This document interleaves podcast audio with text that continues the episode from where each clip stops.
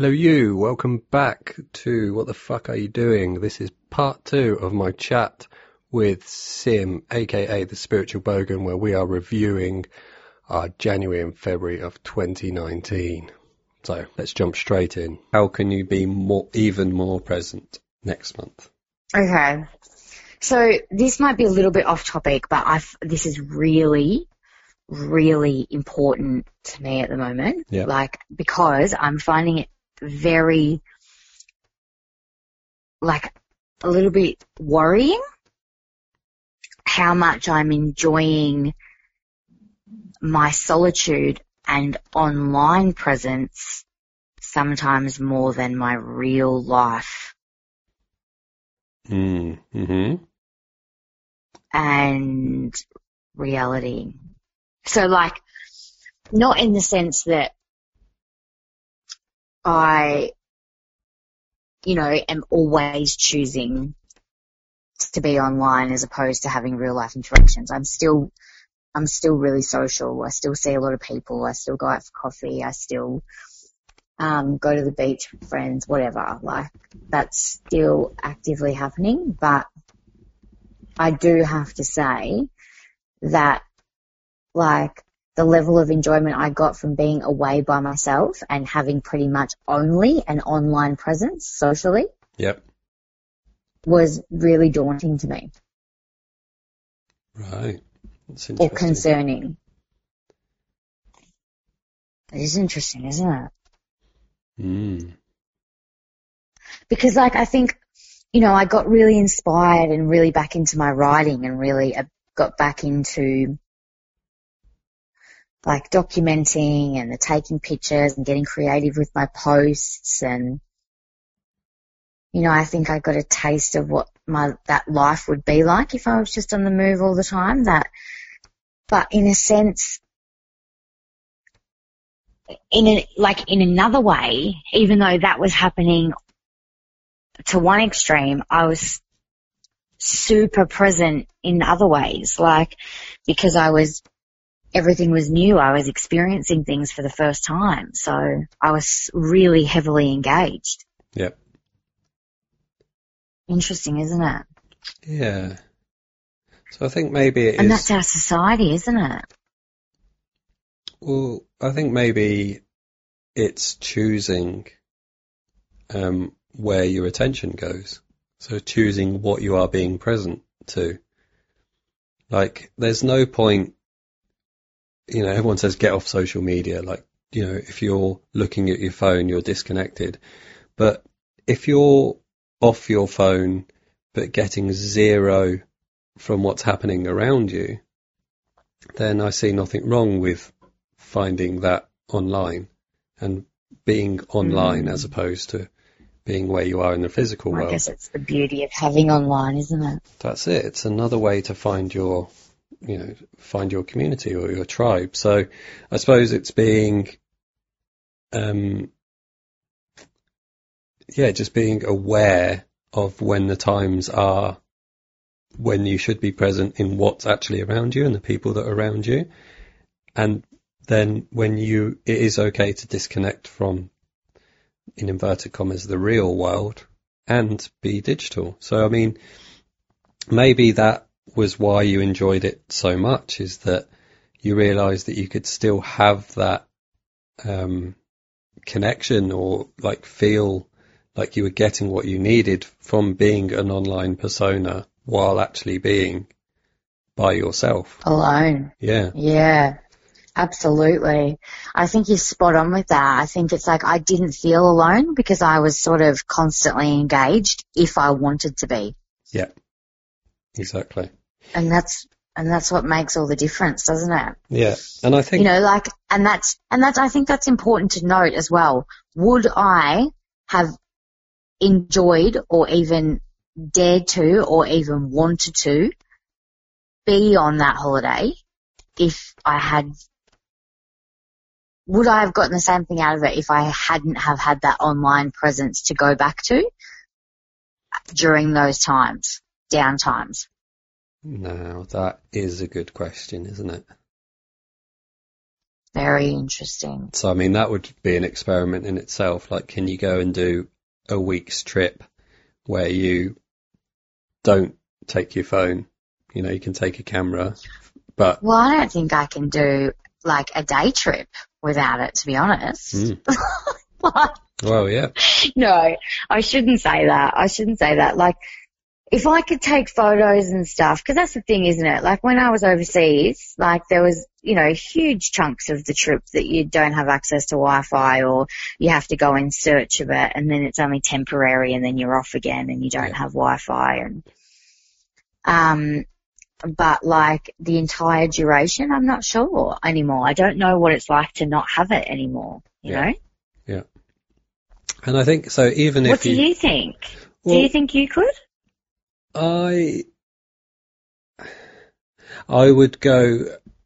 Like I'm just thinking of when I was in France, and I didn't make a huge point of putting everything online. Like I, I, I still have a lot of resistance to sharing on Facebook and stuff like that. So, Mm. um, at least in real time, like I'm fine with sharing videos that I made a year ago for some reason, but I have this real like resistance to like sharing live. You know, this is No, what I get that. I Um, but so what was interesting for me is that I've known I enjoy my own company. So when I took myself to France, I was deliberately in the middle of like um, isolated. Like I knew that there was no neighbours there. That I was not living with anyone else. I was four kilometres away from the nearest village, um, and I did, you know, I had internet, but I was I was fine with that. I was just going to fully, you know, go insular and work on what I wanted to work on, and I did. I fucking loved it until four and a half weeks in, and I just found myself like I was just going crazy. Like I needed that real interaction. Like I was still speaking to friends Mm. online, and you know, me and you even spoke. Um, so I still Yeah. had that on online but I kind of interaction. I but feel yeah, I like needed even- the, yeah. the I needed the personal, like face to face. So yeah, that was an interesting thing for me because I always assumed that I was fine just having the online and being by myself. Um, Mm. but yeah, you know, it it was just it was affirming to me that I do need friends and family and people that are close to me in my life on occasion. Yeah, it's interesting. I think it's good though. And it's all, all attributes. Like I, you know, the more you know yourself, like the better ability you have to create a life you genuinely love that comes from authenticity and that comes from truth. So Yeah. I think it's, it's hugely, hugely valuable to gain these insights because I know like, you know, there's so many people that say to so many people, like, get off your phone or you spend too much time on your phone. But it's like, you know, like, if that person's developing and growing and that's a, a- an aspect of, of enjoyment or source of, you know, like, Yep. that they get, like, why? Why should they get off their phone? You know, like, why? Yeah. Yep, yep. I absolutely Yeah, agree with that. Like, you don't know, you know, like when people tell me, like, oh, you spend too much. It's like, you don't know what I'm doing on my phone. Like, I watch a lot of, um, videos where I'm learning. So, like, yeah, that's, you know, you're sat here Yeah, watching think it's- telly, just like channel surfing, and you're telling me to get off my phone? Like, what, to watch Yeah, shit TV? exactly. Like, That's the hypocrisy that frustrates me, and I find that it happens a lot. Yeah.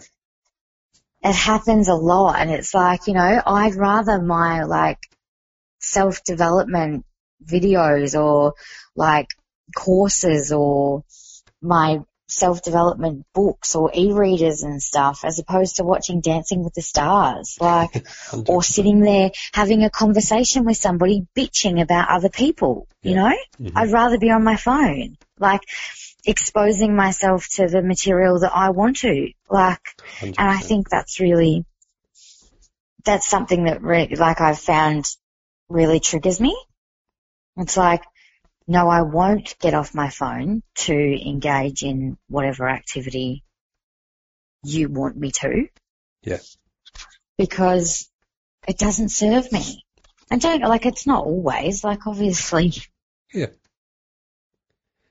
Oh yeah, there are times when you catch yourself.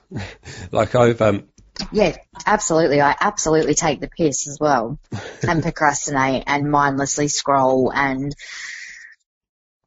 yeah, yeah, it is interesting though. It's a whole new world as to what it gives you and what it doesn't give you. absolutely. I, um, my latest realization, like I, you know, as you know, I've been trying to wean myself off, um, social media as just a pointless scrolling exercise. Um, Mm-hmm. and it's worked for the most part. But then uh, there are times when I find myself so like I've adjusted it now to um, to not be social media, but to just be anything with a news feed, with like an endless feed. So whether that's Instagram, Mm. um, Facebook, you know, any of the news sites, because that's the other thing I was doing is I was just I wasn't on social media, but then I was just clicking through wh- wh- whatever, whether it was a news site, whether it was BuzzFeed, whether it was, you know, as long as I wasn't on social media, then I was, I was okay. But Mm. it was still just fucking mindless clicking and scrolling. So yeah, I've adjusted That's it. interesting though, isn't it? So have you set yourself a new criteria or a new set of rules about what what you can access then or is it just 100%. is that So now when I wake up, so I um, charge my phone in a separate room. So like I don't, I don't wake up and look at my notifications to see what phone, um, you know, what's going on there. but there Mhm. obviously, there are certain things I need to make sure, you know, that no one's contacted me because they're having trouble with their website or any of my clients are having an emergency. So Yeah. I have, yeah, my rule as it's refined so far is that I can go on and I can check check my email and I can check Facebook Messenger. So I actually do that on my computer um, yeah. because I've blocked the Facebook news feed on my computer, so I can only see messages. And then if there's no messages, I'll just close that straight away. With emails, I'll read. If there's nothing, if there's no emergency, then I'll again close it straight away. I don't reply to any other non-urgent emails. It's just I check for emergencies. If there's none, then it goes. And so quite often, my phone doesn't get taken out of airplane mode until, you know, like after midday, one o'clock in the afternoon, when I've actually, after I've checked my messages, then I've then gone and done all my um my most important tasks for the day. Um, Yeah. so like yeah, that's that's how I've that's how I'm kind of managing things at the moment. And then yeah, part of that is nothing with the news feed. So I can check my messages, but I'm not allowed to open anything that has a news feed. Mm. And then that I've found has like given me back the time. Um, Revolutionary, isn't it, really? Yeah, because you know it's one of those things. It's it like it's one of uh, one of the things I bring awareness to is that when I do find myself scrolling anything, whether it's social media or BuzzFeed, then it's because I'm trying to avoid something. So I now know that if I catch myself and I've been scrolling for 45 minutes, it's like, hold on, what am I, what am I meant to be doing right now? Like this, you know, I'm, I'm checking out right now. So it is, it's another one of my things I've brought awareness to recently. Interesting. Very Mm. interesting. I like this. I like this. I'm going to play around with this. I'm going to, because I definitely think it would benefit me, like, hugely, in the sense that it would force me to be creative and, and more focused on my, my daily rituals and my, hopefully, maintaining, because I, one of the biggest things about my week away that I absolutely loved was um the morning ritual of going somewhere, getting coffee and writing on my laptop. Yep. It's something that I definitely want to maintain. But um I found that, you know, the couple of days since I've got back and I've just, you know, gotten back into the routine of like waking up and checking my phone and Yep. I guess there was an urgency because I was on a, you know, limited time while I was away to do the things that I wanted to do. Yep. And obviously while I was away, I felt like I had things to write about because different things were happening. Mhm. So that, I think that also s- sparked some inspiration, but I really love that idea of having rules around what I access on the phone Yeah. Yeah, and at certain times of the day. yeah, and the phone, like the reason I keep it in airplane mode, I suppose, is because it the whole purpose of it is to, you know, flood you with information and all the apps, you know, and every app does a different thing, and it's all exciting if you get a notification from a different app. So that's been part of why I have kept it in airplane mode until you know, I've achieved some stuff. Um, Mm. so, I mean, that could be something to try for you is that you do charge your phone in a different room, get yourself an alarm clock if you need to. Um, but, cause then the other thing I realise is I don't miss it. Like I get up, I do my rituals, and then if I have a task, so yours would be go and write, go and get coffee and write something on your laptop. Go and do that and you'll be surprised at how quickly you fall out of the habit of needing to check your phone. And it is, don't get me wrong, it is mm. still exciting when I go to my phone at one o'clock in the afternoon and I turn off airplane mode. There is that part of me that's like, come on, like, let's, let's have something exciting come through. you know, so you still get that Yeah, dopamine rush. trick, yeah. But, you know, like I'm set up for the day. So this is the other thing is like, if you don't give yourself that time in the morning, you're allowing whatever comes through your phone to dictate what you're going to think about that day or um, distract you. Um, Mm, that's very true. yeah. I like this. Whereas if you you choose what you do with that morning, and um, I mean this would be a good time. You mentioned it earlier that how important your rituals are. So like let's both let's both talk about what is your exact ritual in the morning. Yeah, well, see, that's, this is what, this is what I was establishing and what I was sort of really enjoying getting creative with. Yep. But I find, um, you know, obviously there's factors with the, around my shift work and stuff that is so, like I can get into a routine for a few days and then I get thrown back out of it and then I find it really difficult to reestablish. So, you know, a lot of mine is just about finding a rock solid order and a rock solid and just really cementing that so that even if I do get thrown out of it, it's easy to just pick back up again. Yep. So I haven't, but, um, ideally or what, what I was sort of doing was, um, waking up. I think it's not so much, the thing that throws me out the most is what time I wake up. It's Mm. not what shift I do. It's what, what then those shifts then cause me to wake up at. Yeah. Does that make sense? Hundred percent, and yeah, I can totally relate. I'm Yeah. I'm far more inclined to do every single one of my morning rituals if I wake up at 8 a.m. Uh, compared to if I wake up at 11 a.m. because I'm like, That's exactly right. I feel the urgency to get into the day, even though, Yeah, yeah, even though a hundred I'm not going to be as productive that day if I don't do my rituals. So actually that's one of my A hundred most recent realizations is to still religiously do those rituals in the morning regardless Yeah. of what time I wake up. So, Yeah, that's so it. on your ideal day then, what would be your process?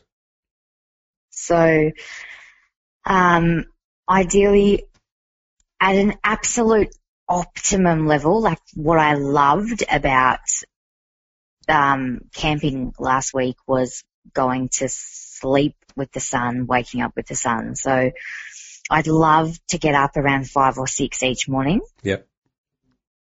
Um, meditate straight away. The first thing I do is sit bolt upright, set a timer and meditate for 20 minutes. Yep. And then I launch into my other rituals. So affirmations, Mhm.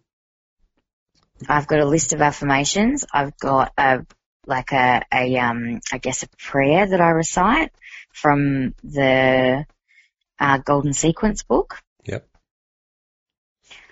Um, Are your, and can I just ask you, your affirmations, are they ones, do you write them out every morning or are they ones you have written and you No, repeat I've- in your head? Yep.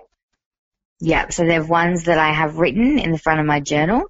So I just open that up every morning after I meditate and I read them out three times. Okay. Like I recite them three times, the same list every morning. Yep. Um, so I've got those affirmations and then I say that prayer. So it's life is, life is sacred. Love is our nature. Wisdom is our power. Fulfillment is our purpose. Yep. Recite that three times hmm and then I do a gratitude practice. So say think, three things that I'm grateful for, and then I stream of consciousness. I'll write a journal or just jot down what I did the day before or document. Yep. And does that have to be Um, any certain length or is it just what comes into mind until you've Yeah. No, it doesn't matter. Is yours a certain length? No, it, it originally it started as three pages. Like once I get to three pages, then I'd be done. But now it tends to be, yeah, until I feel like enough, it, enough for want of a better word. But, and that can be anything from a Mm. paragraph to sometimes it's a Yeah, I was- page or two. Um, Yeah, I was just about to say generally mine fall around the paragraph mark. Like it's just a much, just enough to note what I did the day before and how I'm feeling generally. Yeah. It's generally like a documentation of like what has happened in the last 24 hours, anything significant or anything I want to remember. Yep. Um, and then checking in with myself. How do you feel? Where do you think you're at? Like whatever. That's what I tend to be my baselines. Yep. Um, yeah, and it's interesting because it's fallen away. Like, and I can't actually remember the like why or when it fell away, but I was in a really good routine. I was going so. So then usually that's what I would do, and then ideally I get up, have a gut health drink, like my Vital Greens powder, lemon juice, like metabolism booster drink. Yep. Um, and then walk down, get a coffee, go to the beach. nice. That's my, that's my ideal morning. Mhm. Um, and then go to CrossFit at 9.30 a.m. So yeah, any variation of, of that really. And is there any other rituals that, you know, you do throughout the day? Anything in the evening or? No, well this is what we spoke about, didn't we? Do you remember this conversation? It was like, Mm, and um, I was saying, you know, like, it's like my mornings are down pat and if I get my mornings right, it's great. But then the rest of the day sort of has zero structure, zero accountability and just sort of anything goes. And I find, I think, you know, it's important that that changes. Yeah, Yeah, I mean, it sets you up, doesn't it? The, an evening routine sets you up to um, do those morning rituals. So it's, yeah, it's very important. It's still one thing I struggle with myself. Um, Oh, I don't just struggle with it. It's non-existent. It's seriously non-existent.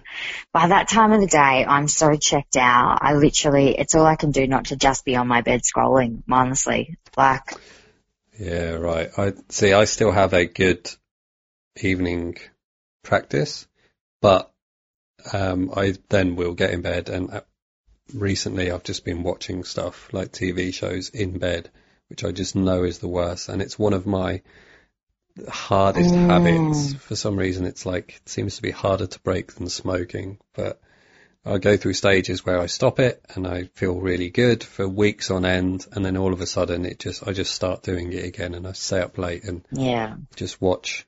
Well, it usually comes when you're feeling down and you use it as a reward, I think, because that's what I do with food. Mm. Yeah. I have like a really, really, really good run of eating really well. And then something I'll, I'll be feeling super depleted. I'll be feeling super and all I'll want is comfort. And I'll be like, what can I do? You know, like you've earned it. You've had a massive week. You buggered. Like what can you do to like self-soothe? And it'll usually be like mindlessly scrolling and eating like a cheese pizza in bed. Like, Yeah. yeah. and then it just throws it to shit. Like, Wow. but it's the, cool. I just find it like, for whatever reason, it's the, I, I draw so much comfort from it. It's my go-to if I'm like overtired, exhausted, depleted, like. Yep. Yeah, it's crazy. But the thing I also find difficult with e- evening rituals is generally if my morning rituals are down pat, it's because I'm on an afternoon shift. Yep. Um, which means that I don't get home until like 10 o'clock at night. Yep. And, um, the last thing I want to do is, um, stay in routine because I feel like I've just been doing that for the last eight hours at work. Yeah.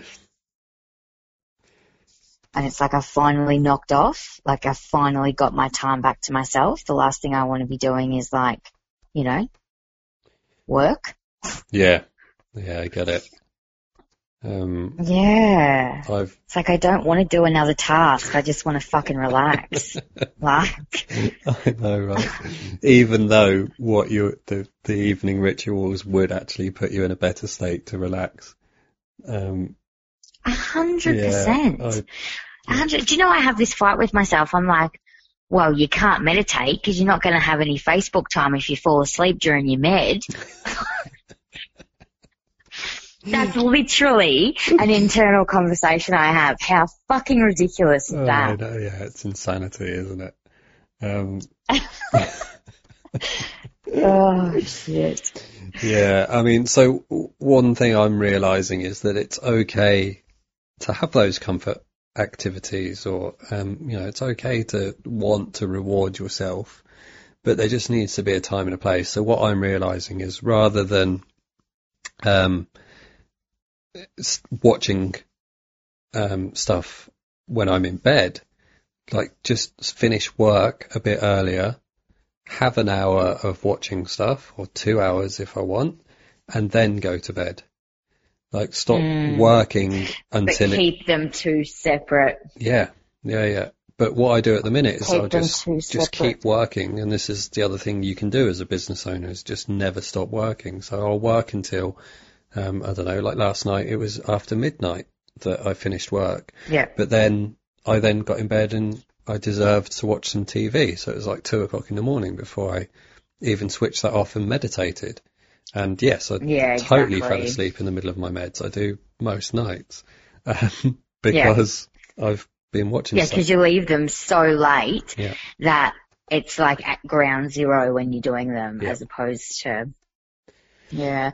Well, see, this is the thing because real, like I do mine at like morning and night, but they say the best, the best times to meditate is as close to sunrise and sunset as you can. Yeah. So like, you know, in whatever that looks like. So dinner time really Yeah, before you start your night time. You know, it should be meditate, have dinner, keep working, or Yep. Have dinner, meditate, start your, you know, dinner part. But of course, again, working afternoon shifts, I'm like, I'm not using 20 minutes of my 30 minute tea break Yep. to meditate. Yep. So I don't get home till 9.30 and then I want my downtime and then, and it's the same as you, obviously you wait until you've worked, like you wait until you're ready for bed to meditate when really we should be implementing it earlier in the day to get the benefits from it. yeah, I, yeah, I was setting an alarm at one point for sunset and with the aim of meditating, but I just never did. Like I always end up ignoring it Mm. because there was always something going on. Like, you know, I, I was going to eat dinner in, um, 25 minutes. So there's no point doing a 20 minute med in case like dinner's ready early or, um, you know, it's really noisy. There's stuff going on. So I won't do it now. So I found it very Mm. easy to make excuses to not do it. But yeah, I'm well aware that I don't, when I meditate in bed, like, and I do fall asleep nine times out of ten, like I'm not even getting the full benefit of that meditation. Um, Yeah. Well, it's just, you know, you're operating on a different one because it's like, you know, you're not seated, you're not like, essentially it should be an additional sleeping meditation, if anything. Yeah. It's like, you do your two seated meds and then anything else is added on as a bonus. Yeah. Like, yeah. I mean, one thing I have I- noticed. ideally, because that's, I mean, you know, obviously practice is just what you implement, but like as far as, as far as the meditation that we practice, that, that is what's recommended to get like the absolute peak performance benefits from it. Yeah, right. And it, it does absolutely make sense. That's what I'm gonna, like, that is my ideal practice. Um, the one thing I have noticed from that kind of, um, meditation at night rather than a sleep meditation is it really does clear the brain. So I have the most vivid, crazy dreams. And just Mm. like I, every single night, it is just like taking part in a, a random film. Like I do fucking love it, and I associate that with the meditation and having a clear mind. Um, Wow, isn't that interesting? yeah, so I mean, I do love that aspect of it, but yeah, I it will be a thing that I move forward and I do a proper seated meditation because the the morning one is always seated, and I do really feel the benefit from that. Yeah, and I think it's really important because this is the battle that I've gone through after after having meditated as a regular practice for the last couple of years now. Like it's getting there. Yep. Um, I have found that the more pressure I put on myself to perform meditation in a specific way, the more resentful of meditation I get. Yes. Like, and then the more I pull back and relax and just go, just do what you're going to do. And the more I can start enjoying meditations again, the more inclined I am to implement the proper practices or like improve. But I found at one stage I was going through a stage there where I was just, I had become so resentful. I fucking hated it. Like the, like the closer it would get to having to meditate, the more frustrated I got, the more antsy I got, the more agitated I got. I was like, the resistance was at full throttle and I was just like, I got to the point where it was so bad, I just wouldn't do it. Like it was this absolute battle with myself. Yeah. And that was really interesting for me to watch, like the level of, yeah, just like how it would go. Even having seen how significantly my life had transformed since starting to meditate, it's, it still became this practice that I just, do you remember that? I was 100%. like, oh Yeah. And I kept telling you to do it. You just need to sit down and start doing it again. You're like, I don't want to. I've just, it, and obviously that's part of the process as well, you know, Yeah. Like the whole purpose of meditating is to generate emotions that, that we've suppressed. And, you know, that was like a rage filled period for me. Like I can feel it in my body even talking about it, you know, yeah, right. like I can actually feel that, that tension, that tension building up even talking about it. Crazy. Mhm. Um, yeah, and I think, you know, like it's very important to recognize what, where you will get the ideal benefits from. And that is twice a day, 20 minutes a day, as close to sunrise and sunset, like with the, with the method that we practice. Yep. A hundred percent, like definitely be aware of that, definitely know that. Um, but also the other aspect of our practice is without force, you know, Yes. like have that experience without force, accept self-acceptance. It's all about promoting self-acceptance and self-awareness. Like, so you just can't put pressure on yourself. You know, you know what, what the outcome's going to be. You have to, you have to create that space to generate a practice and, and doing it with force and with self-loathing and self-criticism was, it was horrific. Yeah. Yeah. I am, um, yeah, I'd agree. Like when you smash yourself for not doing it, it just kind of makes the problem Oh, worse. Yeah. And it's totally contraindicative to why we developed the practice in the first place. Like, Absolutely. but it doesn't stop it from happening, No.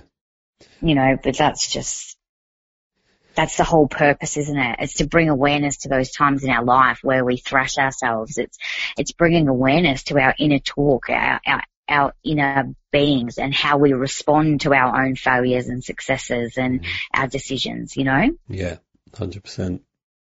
And I think that for for me, that Mm. process has been, um, you know, I love how me and you often talk about data collection, like when you fall off the wagon, and you know, like when I Yeah. went away for the weekend for someone's birthday and just got fucking annihilated drunk and felt horrific for a few days. Like it would have been very easy to smash myself for falling off the wagon, but instead it was data collection to remind myself of why I enjoy not drinking because I function so Yeah. much better. Um, Absolutely. And although we're like having a joke and making a mockery of it like it's a piss take, it's really, it's true at the core of it.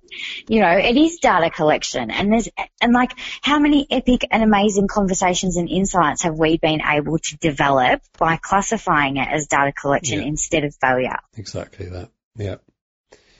Yeah. So that's how I, rather than smash myself these days, that's how I define it. It's like, okay, I've been collecting data for the last few days.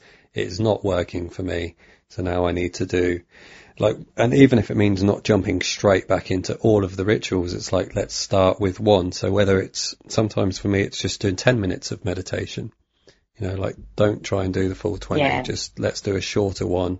And it doesn't matter that it's two o'clock in the afternoon and not first thing in the morning. Let's just do 10 minutes of meditation because Yeah, exactly. you're going to feel better. And that's the other thing is like having not forced yourself, but having done enough of it where you know, like you actually know that it helps. It does make it easier to like make yourself do it when you've fallen off the wagon. It's like, look, I know that this benefits me, so I just need to let's start with 10 minutes and that's a win and then tomorrow we'll try again. kind of. Yeah. Absolutely. And it's like, you know, I think it's, it's recognizing, I mean, I think all of these practices, diet, exercise, meditation, they're all things that, um, you know, they're all closely linked in with our self-worth and our sense of self and what we think we deserve, you know, like, and I think generally when we fall off the wagon, it's because we aren't feeling great about ourselves and we aren't feeling great about where we're at or, or who we are. And, you know, I think it's important to recognize that that's the time that we need to have our backs the most. Yeah. Like, we need to talk ourselves through it. We really need to parent ourselves. So it's like choosing your battles, isn't it? It's like, you know that this is important for your inner child. You know that it's important for, for you to nurture that person. But, you know, if they're hurting, you also need to nurture that as well. Yeah. I Mm. think that's, and one thing I'm realizing as well is that, yeah, you're right, like choosing your battles. So choose what is the one bad habit or habit that isn't serving you that you're going to try and work at at the minute. And being aware of the other ones is fine. Um, but it's also to let them be for a while. Like, so for me, it's that's self sabotage of watching stuff at night. Like that's the one I need to combat at the minute. So anything else that I'm doing um, that isn't serving me, like I'm aware of them, but I can let them go for now because the one I need to focus on and the Mm. one I need to tackle first is that habit of staying up late and just watching stuff just for the sake of it. Yeah. Yeah, Mm. absolutely. So yeah, that's one thing I've like that's helping me.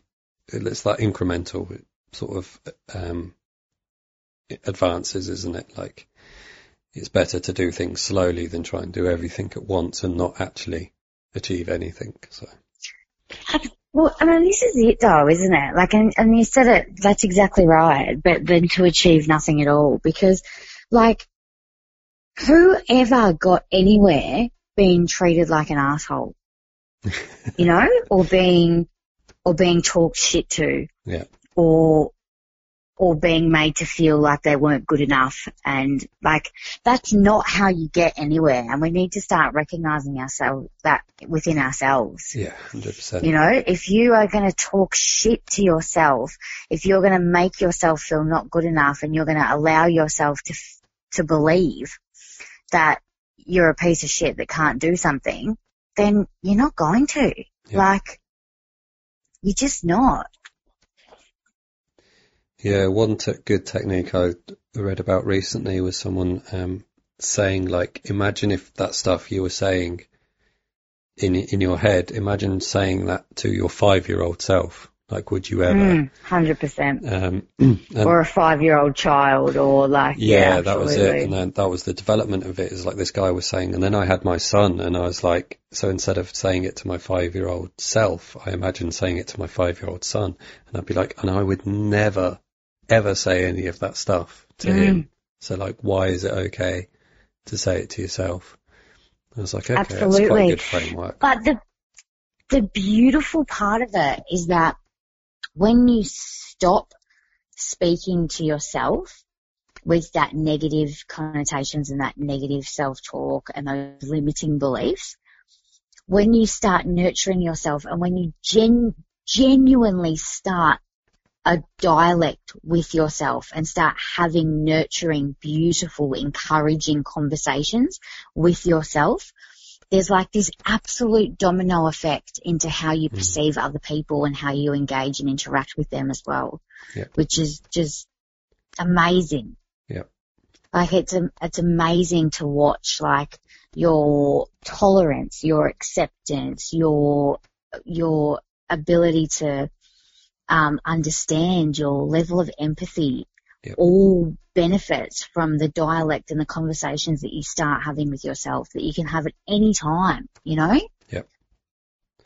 Hundred percent. Oh, that's one thing I've noticed this year in particular. Like I've always, I've had, I've always had patience in certain respects, um, but now because of exactly what you said, um, changing the way I think internally and the way I talk to myself has allowed me to be a lot more tolerant and then apply that to patients. So if there's someone in front of me that's speaking what I would deem utter nonsense, instead of jumping down their throat, I'm now able to tolerate and be patient. And yes, to, and have empathy where empathy is due, um, which, you know, is actually all the time.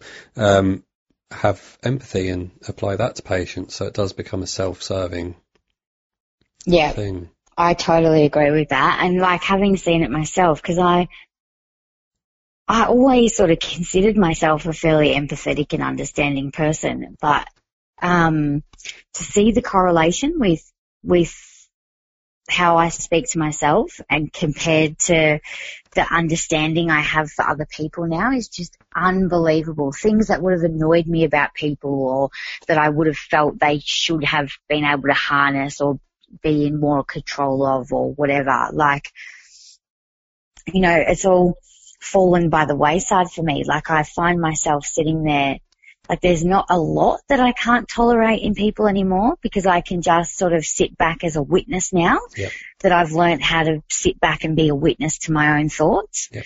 My ability to do that with other people and just perceive them in the same way Yep.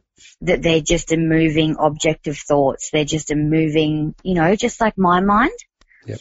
And just because they might not necessarily be able to identify that all they're having are thoughts, they haven't, they haven't yet identified how to be the witness. Yep.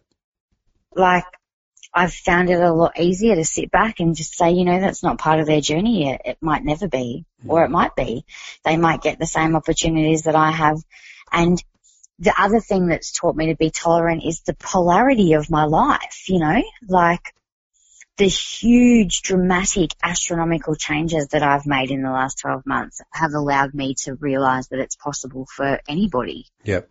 to make massive changes and that just because they're one thing now doesn't mean that they won't be in 12 months or just because I think one thing now doesn't mean that I won't believe the same thing as them in 12 months. I, I can't know that anymore Yep. after experiencing the, the huge changes Mm. that I've had. Yeah, that's a great point. I mean, I do.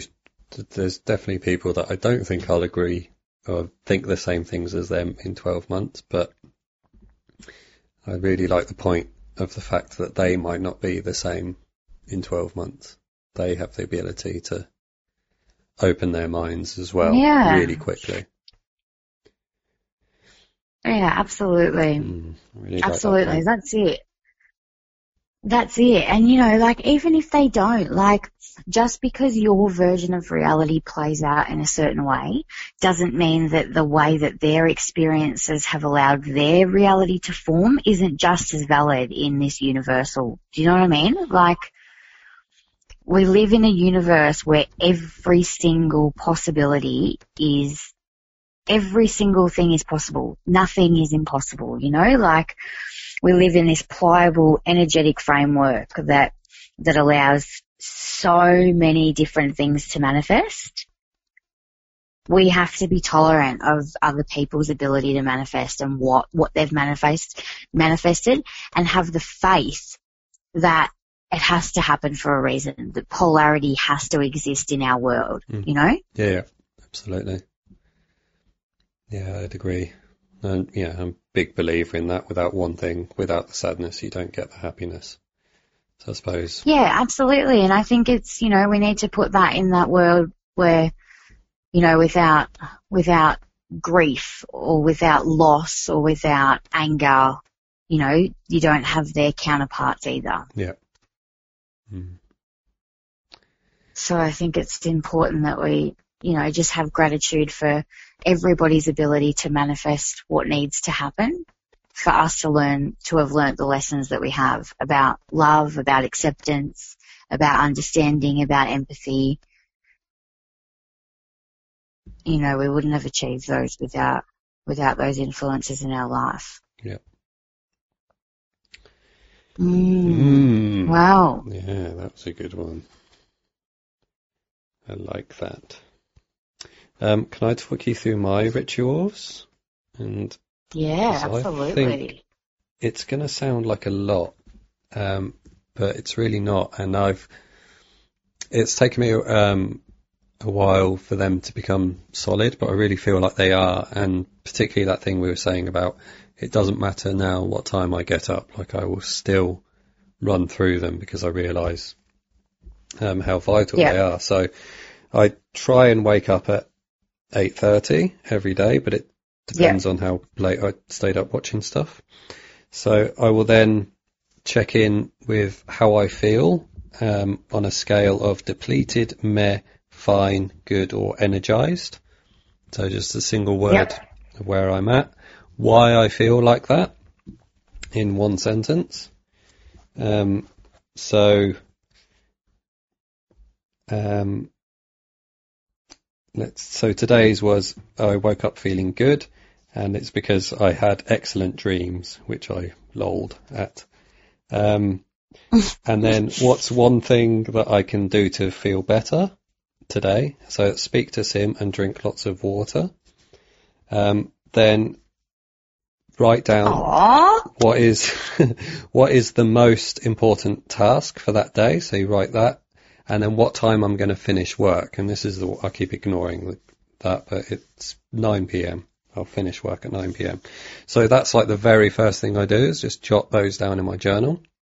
So that takes a few Interesting. Can you send me those? Yeah, yeah. So that's um, that's Mm, Mel cool. Robbins' morning routine.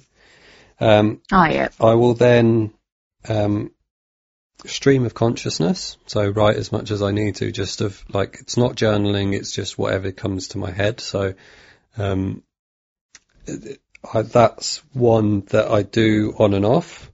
Um, the last week I've done it really good, but then before that I had a few weeks where I didn't do it. Um, I then just repeat um, mantras or affirmations to myself. So they're ones that I've written in my journal and repeat to myself. Hmm Um, and then visualization. So I have my vision board in my stuck in my journal, and I visualize for a few minutes. Um, yeah. and then I meditate for 20 minutes. So basically, I do all of that before um, well, before I get out of bed, really, like I Mm, sit up- sit up and do all of that in bed, so I'm comfortable. Like it feels, I really like how it feels like I'm easing into the day because I'm not not having to like jump out of bed and get on with stuff. Like I'm yeah, checking in, but I'm doing that's it. what I've always done. I think the reason that I've meditate, that I meditate first personally Yep. is because I still feel like I can facilitate that sleepy state. Like, whereas, Oh, that's interesting. Yeah. like, I, so, because I find it so difficult to get up in the morning anyway, like I never want to get up. Yep. So I do, what I do, I start with the thing of the least resistance, Yep. which to me is meditating, because all I have to do is sit there, yeah? Yep. Like, so, whereas I think I would find it more difficult to get started if I see, and because it, it's gradual, yeah? So I sit up, I start meditating, I'm still very much asleep, and by the time I've finished meditating, I'm very much awake. All of those wakefulness hormones have kicked in because I'm seated, etc. And then I feel a lot more prepped to start writing down. Yeah, right. That's super interesting. I never thought of it that way. See, I do it the other way because I sometimes struggle to have Then you feel, to, I struggle to have deep meditations, but I find by doing writing stuff out and the stream of consciousness really helps empty my brain of thoughts, you know, like particularly yeah, see, that's what I mean. That's why, that's exactly why I said that's really interesting Mm. because I totally saw that as soon as you said that. I was like, it's really interesting because you generate a lot of these like, you know, pure thoughtfulness, like thoughtful stuff and then basically meditate on it straight off the bat. Whereas, Yep. whereas I do it the opposite. I meditate and then, you know, start with whatever comes out. Mm, It's very interesting, isn't it? it is. I I wonder, I might do some experimenting and try your method and see which. Yeah, same.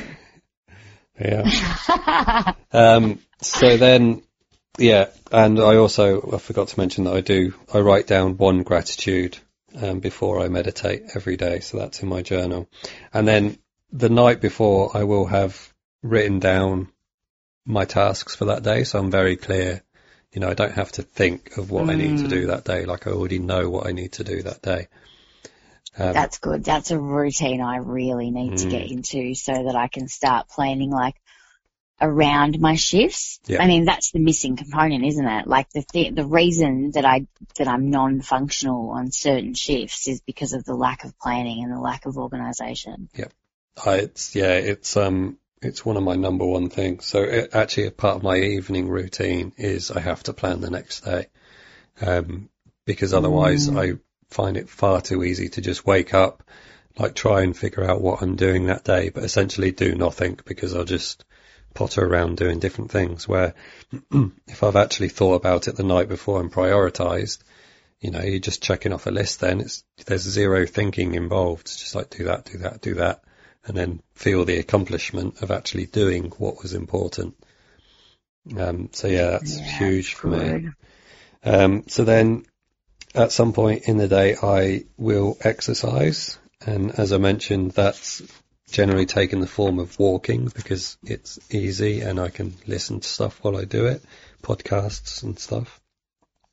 Um, and then in the evening, I will journal what I did that day. So just bullet points on what I did that day.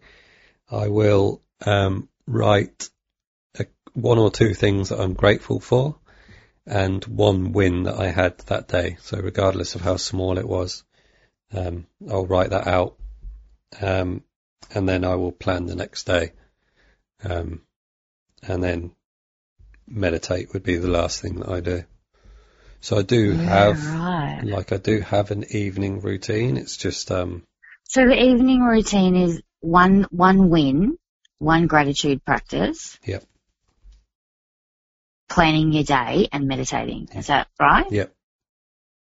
Yeah, Yeah, interesting. That's great. mm. Yeah, and it is. I think that's Go on. definitely something that's missing is like for some reason I haven't put any value into into an evening routine Yeah. until we started talking about it a couple of weeks ago. And it's like, why don't we? You know, like why, why is this part of the day just so in, like, discarded? Like Yeah. why? Yeah, I mean, don't get me wrong. Like, there are times where I resent it because, you know, it's got late. I am tired. I just want to go to bed. But I'm like, oh, fuck, I'll- Absolutely. be disappointed if I don't do my ritual. So, like, 99 times out of 100, I do them, regardless of Yeah. how I feel. Um, so, But I think the days that you don't do it are the days that you don't feel like you've been productive. You know, like on a day that you feel like you've had a lot of wins, Yeah. you're more inclined to do them. I think because you're just carrying through the, Yep. you know, finish line. Like, but when you've had it, like you know, those days where you've had a good morning routine and then it just tapers off straight away, yeah, you're like, well, that's me done. Yeah. And I think that's the that's the that's the trap of you know putting all of your all of your eggs into the morning basket, so to speak. Like Yeah. It's like you're gonna. If you think that the morning is the only time of the day that anything can be achieved and that looks good and pretty and and um that yeah how like of course the rest of the day is going to be more likely to taper off and Yeah. lead to unproductiveness. yeah, I think Oh, for me, it's um. So now that I've got the tasks that, or, you know, the rituals that I like to do in the evening, it is now for me um, about setting, so sticking to that 9 p.m. to finish work. Like if I stick to that and then do my evening rituals, then they become as enjoyable as the morning ones.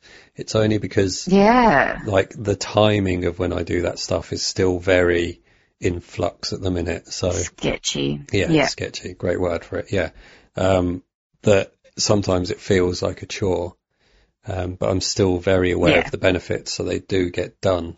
So I suppose that's the next thing that choosing a time to finish work that would also allow me to watch whatever TV show I'm watching at that time would then solve the sleep issue as well. So like that's very much what I'm going to be working on.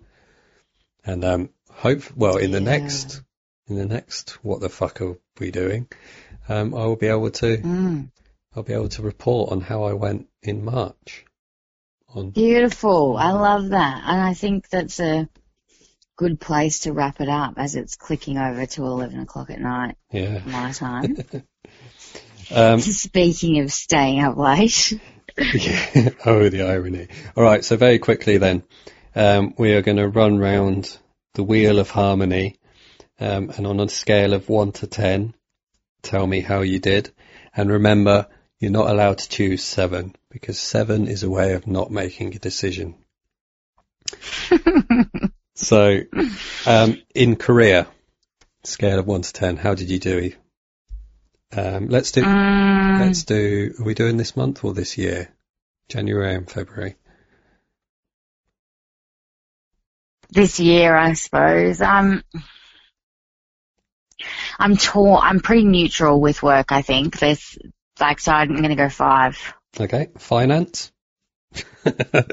Hilarious. Finance.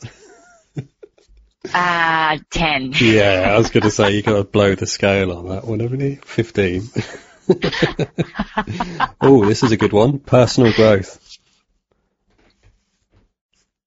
Um,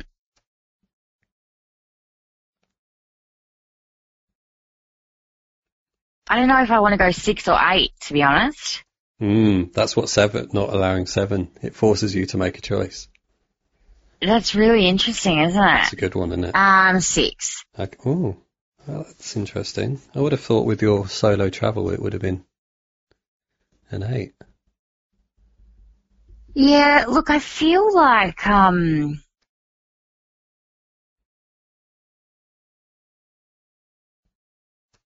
I don't, I don't know, like I feel like I'm not, you know, like there's, oh, sorry, I've lost my ability, my words. I don't, I don't really know, like, I don't feel like I'm formally educating myself in any particular area. Do you know what I mean? Gotcha. Like, so I feel like that's why I've gone down the lower mark. Like, there's definitely things in personal development that I've achieved hugely. Yep. Like, that have definitely kicked me over the halfway mark. But then I don't feel like I'm, you know, like really dedicating my time to advancing in any one particular area. Okay. Um, health. Um, four. Interesting, because the amount of cheese. Well, I think it's like weight gain, not instilling a practice, like a committed exercise practice or routine. Um, doing less yoga. I've, I've definitely been less active as a baseline because of, I got the car. Yeah, right. Yep. Um, I've been eating out of convenience hugely. There's been complete disregard for diet. So, yeah, I don't really feel like I'm faring that well in any All right. Um, health. next one is family. Um,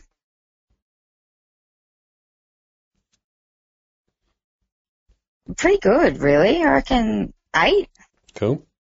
Relationships. So I think this means, I mean, relationships would be friendships Zero as well. minus ten. Well, yeah, I mean, so there is that. Like, I, I kind of struggled with this one this month. Because, like, is it love relationships or is it friendships? Because I think it's meant to kind of cover both. But then there is also Yeah. social life. Look, I mean, overall, like I think even my just just personal development as far as the way I perceive relationships has come a long way as far as my role in them, Yep. like an eight or a nine, I reckon. Okay. Nice. For what I've learned and my ability to interact and contribute to relationships, I think is up there. Nice. Social life. Oh, like, well, I think I probably score lower on the mark just because I've been seeking solitude more often than not Yeah, right. in recent life. So, Yeah. I mean, social life would have always scored high, but like by choice, I'm giving myself a lower score. Mm, So maybe a four. Okay. Mm. Um, attitude. This is the last one for you. Attitude. It's interesting because I've like it's polarity, isn't it? So at times one, at times ten. Right. Interesting. I think I've battled with both ends of the spectrum as far as attitude goes. Yeah, right. Hmm. Okay. What about you? Um, all right. So, yeah, I'll run through quickly, but also because I track everything so heavily, I'm going to um, just quickly run through these stats. So, I exercise 22 out of 28 days in February. I meditated 44 times out of 56, so twice a day. Obviously. Well done. Um, I did gratitude practice 52 times out of 56. Um, hmm and I visualized 27 days out of 28. So Well done. pretty good. Um, so my stats are, um, for career, 10 out of 10 because of the, um, Coaching. coaching and, um, the, the one client that I have worked with this year is like le- leagues above any previous projects. Mm, Um, finance was 8 out of 10 because yep. both of the aforementioned. Personal growth, um, 9 out of 10 for, Well you know, the done. amount, Yep. the various coaching. Mel Robbins plus coaching plus, yep. Yep, exactly that. Health, um, is 8 out of 10 because of the amount of exercise I've done, although it probably should be lower because the food intake hasn't been great. Uh, family, 6 out of 10. Um, because I could have done Mhm. more. Like I've been on a couple of day trips with my parents, which is good, but then I come from a big family and I haven't really engaged much with the wider family, so that's something I can improve. Relationships, I put five. But I mean, actual love relationships, it would be a zero, but friendships would, because I made effort to see friends, even if it didn't happen, I reached Mm. out and then, but then there was an- other friends that I did go and spend time with. So I suppose relationships should actually be zero because I've made zero effort and that's by choice. Social life would be a five. Um, and so attitude, I've gone for a nine because I've been pretty fucking good Yeah, well in done. keeping keeping things positive and keeping going. Um, and yeah, I didn't score a perfect ten there because of the days that I did give in to overwhelm naps and just allow myself to check out. Yeah. Beautiful. So Not bad, not bad. not bad at all. Really? Mm, yeah, like I, I'm in, When you think about February from last year, right. That's it. Like I'm quite enjoying 2019 so far. yeah, absolutely. Mm. Absolutely. I mean, Definitely. Me too. And I suppose, you know, when we come to the year in review, that's when we can compare 28, eight- 2019 to 2018. So maybe that's when we'll go Oh, into deep. Yes. That's going to be a long episode. oh my gosh. Can you imagine? Mm. Amazing. Yeah, lots of editing in that one. Amazing. Um, all right. Well, that is a good place to wrap it up. That is, you know, what the fuck are we doing? That's how we're doing. oh shit. That's a wrap. That is a wrap, folks. Thank you for listening. That's all from me and Simba and reviewing our month for this episode. This will be a regular series, so be sure to check back to see how we progress on all of the things that we discussed. All right. Well, there's plenty more people coming in What the Fuck Are You Doing? So look out for future episodes. Be sure to rate and subscribe. And remember, I love you and believe in you.